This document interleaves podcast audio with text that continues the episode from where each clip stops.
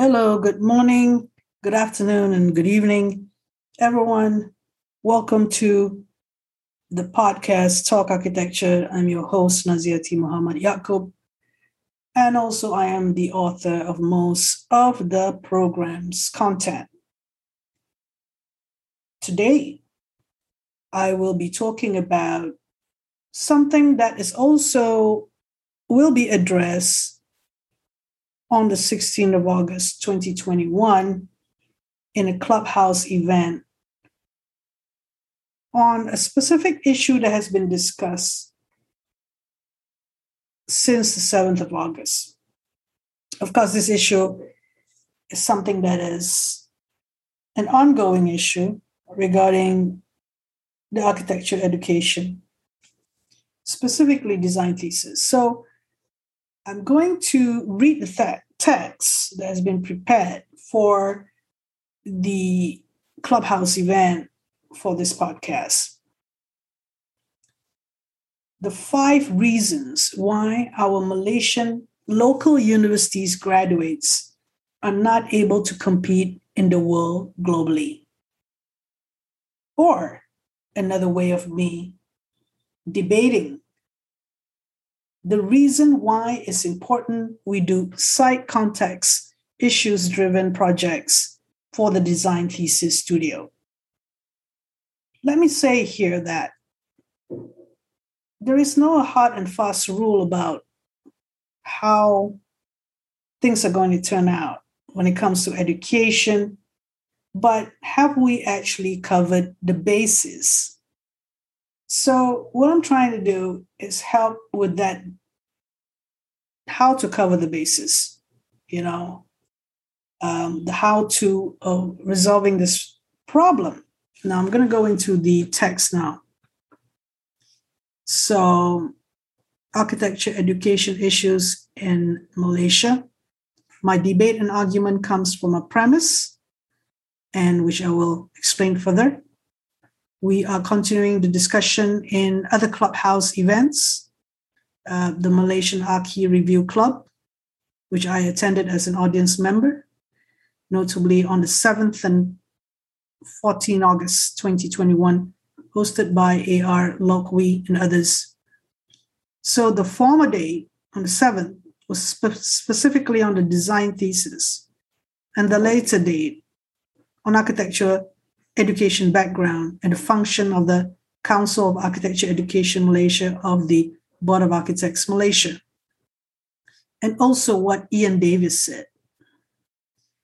However, on the 14 August session, it ended with the guest speaker, the former um, Pertubuhan Architect Malaysia President A.R. Zulhemlee An proposing that, quote, the reason why I suggested that we talk about architecture education is because I want our graduates to be among the best in the world. I want them to be able to compete with the foreign architects because we know the foreign architects are coming into our country, and the only way forward is to compete with them. If we have good graduates that have solid architecture education background, then we are able to compete with anyone in the world. And not only that, we can even go outside of the country to actually export our services. That's why I think we need to relook at our current architecture education system and what can be done to make ours among the best in the world. That's the reason why we have this discussion. And I think time is short. Unquote. Well, I echo architect Zulhemlee's concern and would like to put forward my arguments from the perspective of full-time academic from a Malaysian public university who has had 24 years of experiencing teaching in our local universities, UM and UTM before. I will tackle this subject focusing on the design thesis specifically. I believe when you sort out the design thesis, you will sort out the rest. Design thesis is right between the first four years of architecture education and four years into employment, it would take it those nine years of being a crucial time to study further and get the part three um, Lembaga Architect Malaysia or Board of Architects um, recognition as well. We do have exceptional graduates who could do it in seven years' time, of course. If the part two graduate can compete, getting employment globally after five years of study, then it will be a measure of excellence of our graduates, meaning this is the ideal situation that we want. But let us give nine years instead as a minimum measure. Also, these arguments are solely for Malaysian graduates who did both Part 1 and Part 2 in a Malaysian university. Are there any graduates who got employed globally after five years of study? If yes, what are the percentages?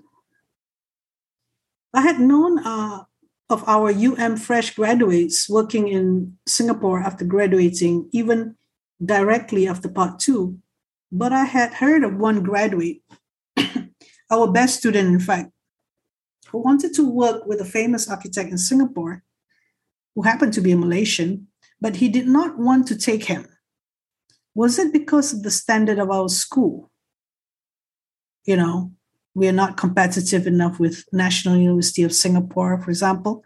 Or was it because the fresh graduate was not that confident enough in the interview? Either one of these points is very pertinent to our discussion. Another premise that I would like to contend is Unit 2 Design Thesis Studio from 2018 2020. And for this book that we're doing, we conducted interviews with graduates from the Kampong Kerinci batch and the PJ Old Town batch. The questions we asked the designers included their individual thesis journey, their personal reasons for why they chose a topic, or whatever decisions they made, breakthrough and challenges that they had, how they felt about the team in the studio based learning, including external critics and studio masters, tutors, uh, studio team, the design processes, and what advice would they give to other students. We podcasted the interviews since last year, 2020, in Talk Architecture as you know it. So the topics were, I mean, the, the, the, the topics that we had in Talk Architecture were re-examining community architecture, site-specific issues in local context situations, or context specificity projects. The themes that were emerging were pedagogy and educational, community buildings, market, church, gardens, and recreational. School typology is of interest to the students. And we know it that there is the interpretation of the brief, concept, design development, detailed design, and special studies in that year long study. The studio emphasized on cross ventilation and technical issues. But theory and practice go hand in hand, as emphasis is on design problems and hypotheses. Issues of type, site, and even bigger issues were dealt with. Aspects of able to, con- to accept and relearn again, going back to a basic level, even, such as le- relearning what in between spaces are. The team of coaches, consultants, and experts that we call um, people who give feedback collaborative and independent aspects of the student's journey we discuss in the podcast interviews. Breakthroughs and challenges, what happened them, what helped them to push through any barriers. So now I wish to explain the five reasons why our Malaysian local universities graduates are not able to compete in the world globally, and I will propose how to deal with this. The first point is we are not being resourceful enough. So the argument is for the site context issues driven approach here. We're not being resourceful with what we've got from our graduates research interviews that I mentioned earlier. When they were when they are being employed after part two, they don't even go to the site or very little information derived from the site like they do in design thesis as they were from Unit 2 that really dealt with the site. So the best is to have a context specificity design project where you have one area where you can get different projects from for the for the design thesis here. It makes a lot of sense for data collection, research on the site and site analysis as well as the building type, as you University Malaya is right in the middle of Kuala Lumpur and Petaling Jaya, and we have a strong networking with a lot of government agencies, including Kuala Lumpur City Hall and Petaling Jaya Municipal uh, City Council, plus non-government organizations. Since we are in a tropical country, people are amenable to assisting and helping the student with data. They were quite amenable and open. Find an area in Kuala Lumpur and Klang Valley that is to do with neighborhood and community immediately in city areas. We're not being resourceful with our studio. There are also a lot of small towns and cities in Malaysia if we can get access to a lot of information as well. Also, being resourceful means being able to get the data collection and helping out with the brief, the design brief, the research very well with lots of interviews and case studies so that you can go into the design better with better flow. So, on the other hand, if you have 24 students, for example, in the thesis year, and you have 24 different projects from different sites, and even if you have only two students on one site, there is less you can do in terms of the beginning part where I mentioned earlier, to do the site analysis and the design and the research on that area. So, if you want to do a design thesis program in the fifth year, the site context issues driven approach is very effective in terms of the approach to the problems. The design problems come from the site. And then do all the 24 students or 12 students or 15 students can work together in a group and be more thorough at this stage with the activities mosaic and the interviews. And with this project, students from different universities, although they come from different schools, they're on the same page and they would understand what to do together because this has to do with the practical thing of data collection and analysis. So for 24 sites, if they're doing 24 different sites and different topics, you cannot give much feedback and coaching, especially when it comes to detailed design. So for the second point, why we cannot compete globally is because we are not going deep enough into the project. When will we ever do detailed design in our five years of study? Why is it important to do detailed design properly? It is all about confidence. For a year long thesis, we should try to get detailed design done a lot more and as early as possible in the second semester. Therefore, we need to get the project sorted especially the concept earlier on. We notice that we tend to make the project longer in the schematic design stage and even ask the students to do more than one options. Why do we do that? It is because the research, research and site study is not enough. If you do it in the group, it'll be much more thoroughly, uh, much more thorough, detailed. But this is just one person. So you would see that this person struggling, yeah, so, is it because the research and site study is not enough and the topic does not gel with the site, for example? Get the concept done earlier, say by mid SEM 1, so that we can go into detailed design earlier in semester 1.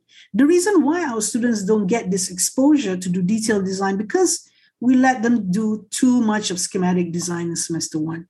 We cannot afford for graduates to go through the whole five years and not do detailed designs going into employment. So the approach of this of a studio that does site context issue driven projects makes sure that the students go into the detailed design earlier. that is why we cannot compete globally. If the students are good at detailed design, they will be confident going to employment. Globally, employers will snap them up because they have the sense of confidence to go and deal with material and a method of design or materiality and a method of design the bread and butter of architects. If we sorted this early, at the very least, in the design thesis, which is a year long project that allows for this practice of theory and skills early, you can guarantee this. I would like to mention that in the case of University Porto, University Porto graduates, although not naturally English speakers, mostly got employed in the UK because of their curriculum and what competencies and skills the University of Porto Architecture School emphasize on. That has been discussed elsewhere, but you can go into that if you want. So, the most important thing is the design. in depth detailing of the design needs enough time to massage the drawings and strengthen the concept. Other approaches to detail design for the average students is not dealt with.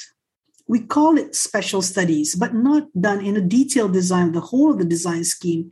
It's just a sneak preview of one aspect of design, and sometimes not even detailed and copy and paste of ideas, not testing the hypothesis enough or the theory. So this is the this is the one that gives confidence to the students. And through the examples of the interviews that we have with the students, these are the things they said that is important and also the collaboration part. Now we're going to the collaboration part. So we can't compete globally because the tutors stroke the lecturers in Malaysia doesn't want, don't want to collaborate with the students. Now, tut- it's about tutor skills, you know, up skills or uh, lifetime skills, and also is about the collaboration. There need to be a collaboration with someone in the design phases. If the reason is because distraction in key performance indicators, like what Ian Davis said on the 14 August event, which I touched upon also in my blog, this will be problematic. If everyone in the department just want to manage only or give instructions in studio teaching, but not able or do not want to collaborate in the design processes the approach on site context issues driven projects, you can collaborate with, the, with theory lectures together with detailed design lectures as part of the studio teaching team, which I will explain in number five later. This is the criteria if you want the design processes to be more effective. A collaboration is not a mysterious endeavor. Then it is not a collaboration, but something else. You don't need to have students after desk crits or group or interim crits. They go away, do something, and come back, and you see them and their work, and just shoot away what you think again and again. You're divorced from the collaborative involvement. That's not the way to do it. We have to change the way we tutor students, but still maintain the master apprentice way, but with collaboration, as it is now more easily to find information. The tutor as coach eases the process to guide where to look. The generation of students bombarded by information need to be guided and need at least a conversation to be happening and continuously happening until the end. This is to be understood as a core competency. This is a core competency and the importance of collaboration. And our students would appreciate that. And globally, the future employers will snap up our students because they know the students are good at collaboration. Students will know what to do and what to present. They know what to present in desk crits, crits, studio pinups, interim crits, final crits. They will know what it is that they need to do because they are in collaboration all the time. We're not in loggerheads with them. We can collaborate with them. And this is good to do this, though it's tough it's a tough thing to do collaboration, right? The problem is many tutors want it easy. They don't want to go and take the time to deal with the students' work. They don't want to collaborate. So that's the problem with the tutors in Malaysia that they don't want to collaborate. They don't have the time because of key performance indicators and publications that they need to do. That's an easy excuse. That's why they said that they want to learn from the students and accept hypothetical sites. Or maybe the student will come with a hypothesis and they want to indulge in the conversation and the crit and shoot away at poor drawing conventions. And there is no wow factor. For them, they resist this problem of collaboration is when the lecturers are invested in what the students do themselves emotionally, intellectually, time wise, and cost wise. So there are further points to this. Firstly, the collaboration is not a mystery, you know. The students go away and come up with something, try to prove it, and you react and you go away. No, they have someone to collaborate with. Okay, and it's the studio's team. That's the studio tutors. So the whole studio is set up that everyone is in collaboration with the student. The reason why this is so important is because the time for them to study and what you can get out of the fifth year and we talk about a hypothesis or thinking about an issue, We've done this before, and it takes a lot of work for the lecturer to go into the detailed design as well. And secondly, but now people there, people want it easy. They want to learn from the student students project. They want to collaborate. They don't want to collaborate with the students. So that's no point, you know, about collaboration and talking about collaboration, the importance of collaboration between the students and tutors, which is to be discussed in detail in the book. Regardless of the design thesis, that is very important. And in the context of Malaysian students, because we don't have liberal arts education, we don't have the grounding like some countries. And when we talk about the creative industries, we're talking about innovation, we're talking about it, it could be engineering, it can be art, it can be science. At least, you know, when you think about design thesis, I think that we will discuss about a chapter in the book about this, talking about the other approaches. But and yes, this book will settle everything of that approach. But um, I will not talk about this approach here, um, but we'll be talking about this in the book. The fourth point is we are not doing master planning and urban design. That's why we cannot compete globally. Master planning includes site concepts issues, architecture, urban planning, and master planning.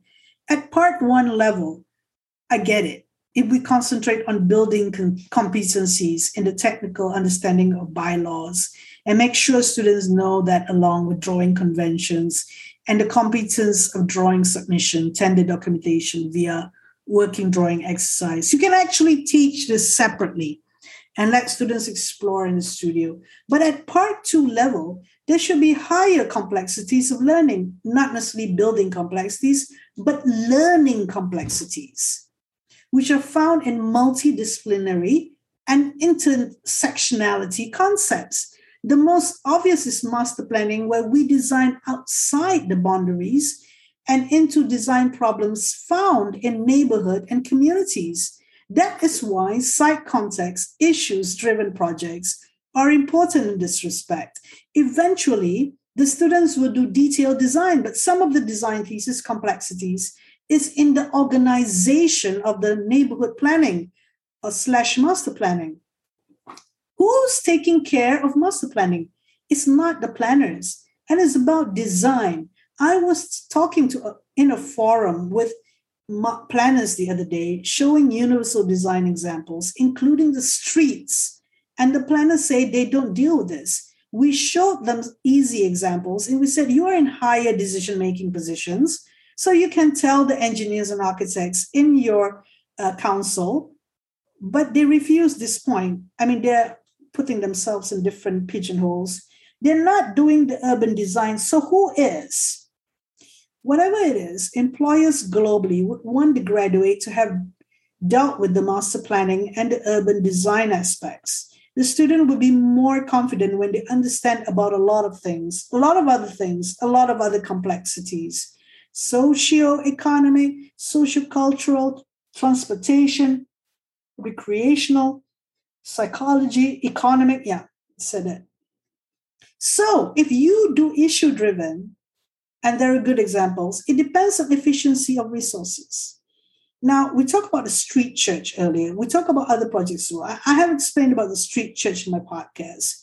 And in the Life is a Design Thesis blog post. But this is an exact example of multidisciplinary and intersectionality concepts, as clearly as you can see it, the street church. So another project is the Kampung Baru Air Panas, a community architecture project by Cheryl Kwan. She dealt with the master planning and reorganization, and she did it on her own. On her own, she didn't have a group with her because everyone had their own topics and sites that year. Something sometimes in 2009, but not many people were able to deal with the complexities. And she ended up with very pretty drawings and interesting drawings that show some detailed design because she's competent in that. But much of her design thesis was the reorganization of the town it was a town planning exercise and it was an urban design project. She could do something that the planners couldn't do, obviously, because she can make it nicer, the spaces, yeah? The experience of what people go through that. There was a Lembaga Architect Malaysia or the Malaysian Board of Architects visit that year, though. She was an A student and it wasn't controversial. It's just that when they th- they see issues or theses that when you compare with Cheryl Kwan with Chan Chung Meng's Street Church, who has a, the latter has a very strong theoretical approach, like I said earlier, and he went and did stuff on the side as well. It is a very strong project, an excellent project, which not many people can do that. You know, the whole approach, the whole dogma of it is, and coming out with the project and looking into the design method is really something else. But because it is a smaller project, but it deals with the outside of the boundaries, at intersectionality, at multidisciplinary, people can't see it, can't understand. So if you want your um, Malaysian architects to compete globally, you need to accept the Street Church project and also something like Kampung Baru Air Panas project. Yeah. But these projects are not uh, during the um, last, the, the context specificity, but these are projects are very good projects that dealt, that, that prove the points regarding um, master planning and urban design. So we do not know. The last one, the last point is we do not know how to combine our lecturers team, strong theoretical tutors with strong detailed design tutors. So you know what? This is the crux of it, the tutors team. Because this is where you have the theory and practice, which goes hand in hand with the site context issues driven project approach. If you leave out the site or the practical part on practice and make it hypothetical, where is the learning in there? The detailed design learning. Make sure it's covered in the fourth year or earlier.